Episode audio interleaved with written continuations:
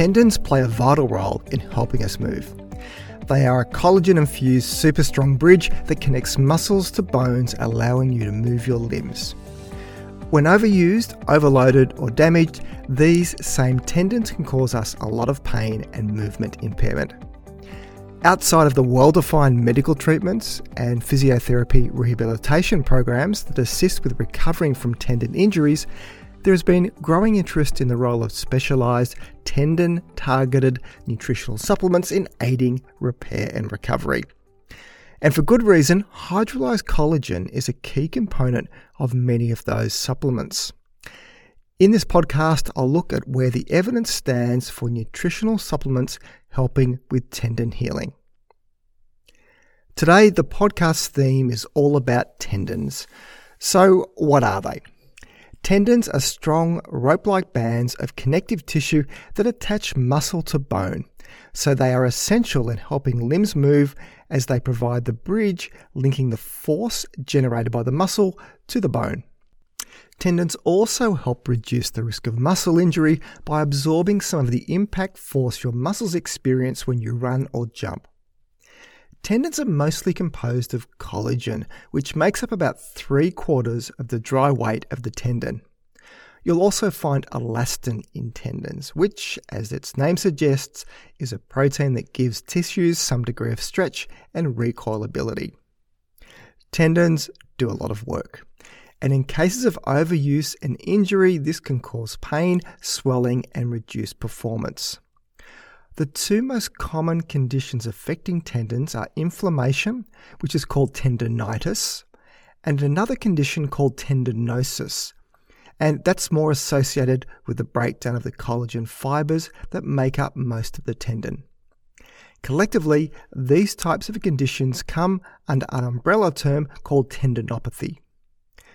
Overuse is a common cause of tendinopathy, where the tendon is repeatedly strained until tiny tears form. Shoulder, wrist, knee, shin, and heel are the common places it appears.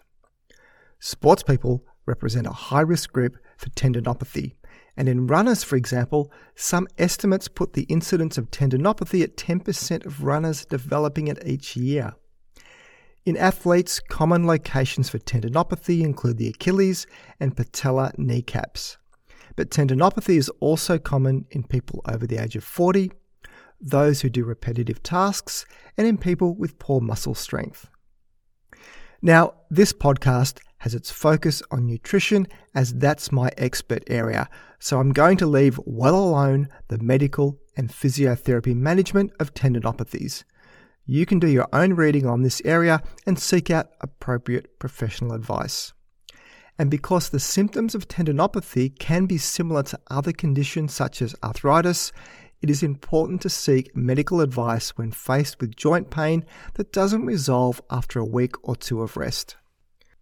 With tendinopathy such a common problem, there has been a lot of interest in the potential benefit that dietary interventions and nutritional supplements could play, especially interventions targeted towards inflammation, in treating tendinopathy in hand with currently recommended medical and physiotherapy rehabilitation approaches. So now we have a recently published review paper that attempted to collate the research field of nutritional supplements for treating tendinopathies to see what interventions have been tried and what were the outcomes. And I'll link to the review in the show notes. So let's get into what the review looked at. In all, 16 studies, 12 of which were randomized controlled trials, were identified that investigated a range of nutritional supplements in the clinical management of various tendinopathies. The tendinopathies were located in the Achilles, rotator cuff, patella, and plantar heel. I'll list the nutritional supplements used so you can appreciate the common themes. There were two studies with a commercial supplement called Tendo Active, which contains mucopolysaccharides, which are found in joints, type 1 collagen, and vitamin C. Three studies used the commercial supplement Tendisulfur, which contains mucopolysaccharides, hydrolyzed collagen, arginine, lysine, vitamin C, bromelain, which is an enzyme found in pineapples and linked with reducing inflammation, along with chondroitin, glucosamine, the herb boswellia, and myrrh of the biblical three wise men fame. Two studies used the commercial supplement Tenosan, which contains arginine, alpha ketoglutarate, hydrolyzed type 1 collagen, mucopolysaccharides, vitamin C, bromelain, and vinitrox, which is a mixture of polyphenols. Collagen peptides alone were used in two studies, and the remaining studies use omega 3 fatty acids, turmeric, HMB, and vitamin C, either in isolation or combined with gelatin, which, of course, gelatin is the precursor for hydrolyzed collagen. And finally, one study used creatine. Now, that's a real mixed bag, but the clear, common ingredient was collagen across almost all of the supplements. More about collagen shortly. So, what did the review uncover? Most of the studies found positive clinical outcomes, such as improvements in pain, function, and tendon structure following nutritional supplementation. And there was evidence the benefit from supplementation was increased when combined with eccentric training, which corresponds to the downward lowering phase of weightlifting, or extracorporeal shockwave therapy, known as EWST, where high frequency shock waves are delivered to an injured tendon to stimulate healing. Many of the supplements used are known to have anti inflammatory properties and may be capable of downregulating inflammatory processes in tendinopathy. So, this could be where some of the benefit on pain was being seen. Reducing pain is certainly of some benefit to a person, but there could be other effects going on related to collagen synthesis and tendon repair. And this is probably the area of greatest interest, but one that review was less clear on giving direction on. The review was not without limitations, as it included a range of study designs, so there was a lot of variability between the studies. So treat the findings with some level of caution. And while the nutritional supplements may seem safe and have fewer side effects than pain medications, they still carry risks and can be abused, especially by high performing athletes who undergo drug testing for banned substances and where there can be a risk of supplement contamination. So, for anyone considering trialing any supplements for tendon repair and recovery, it is important to be educated about their use and what exactly you are taking.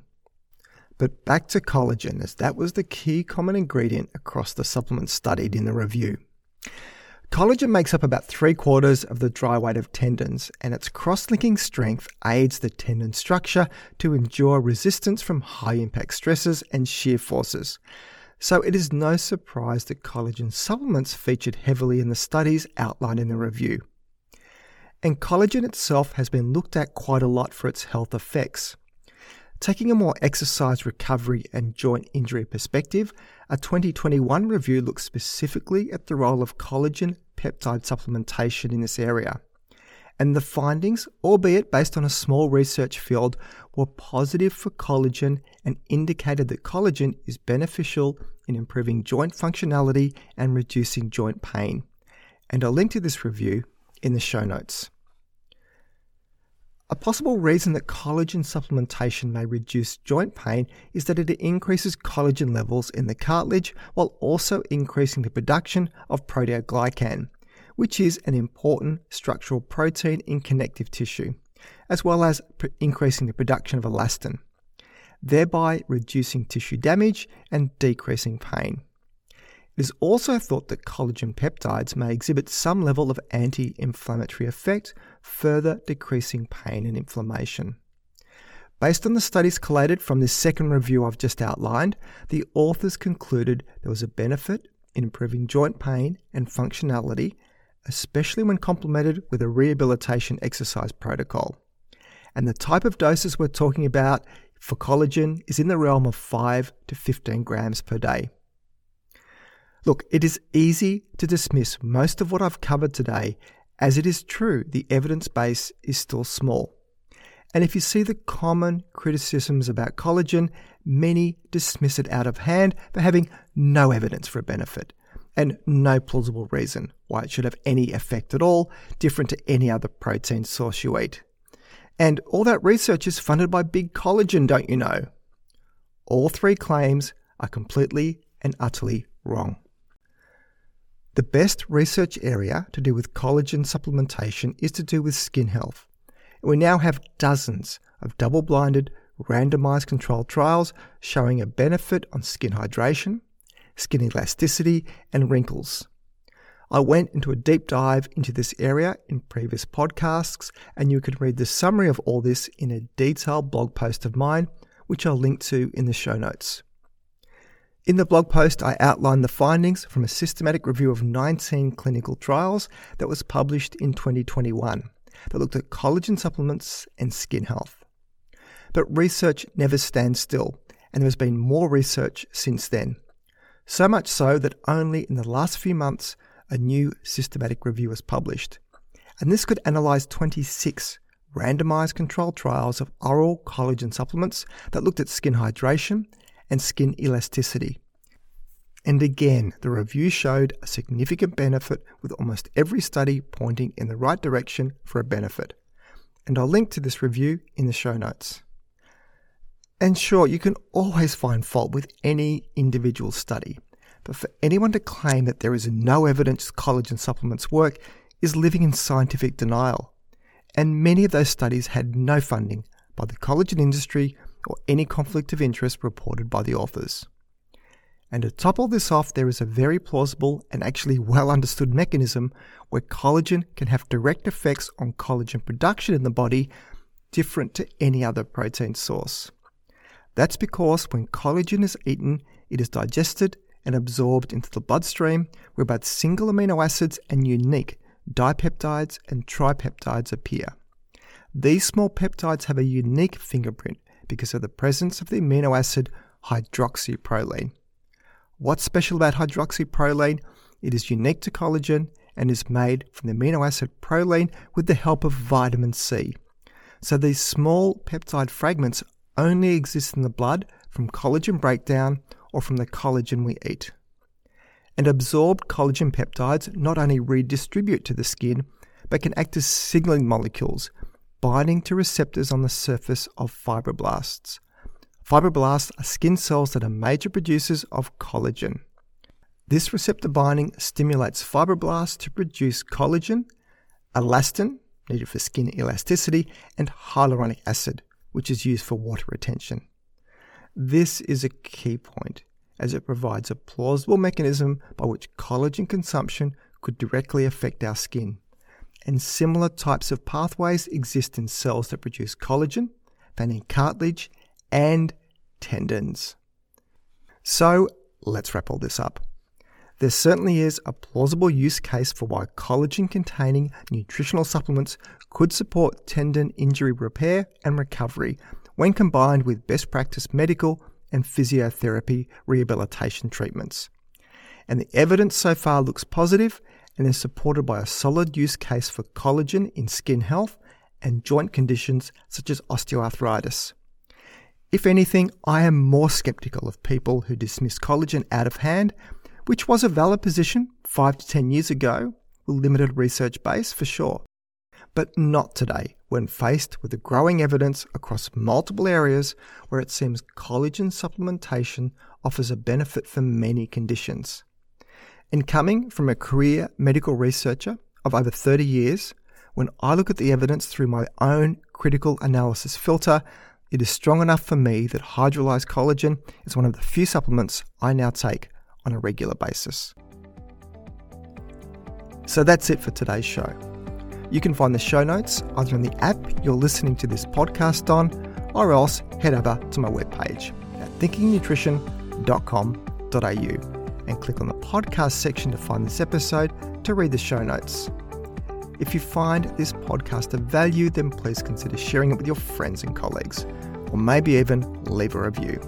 This all helps to increase the ranking and reach of the podcast, which means a big win for credible, evidence based nutrition messages and making the world a slightly less confusing place. I'm Tim Crowe, and you've been listening to Thinking Nutrition.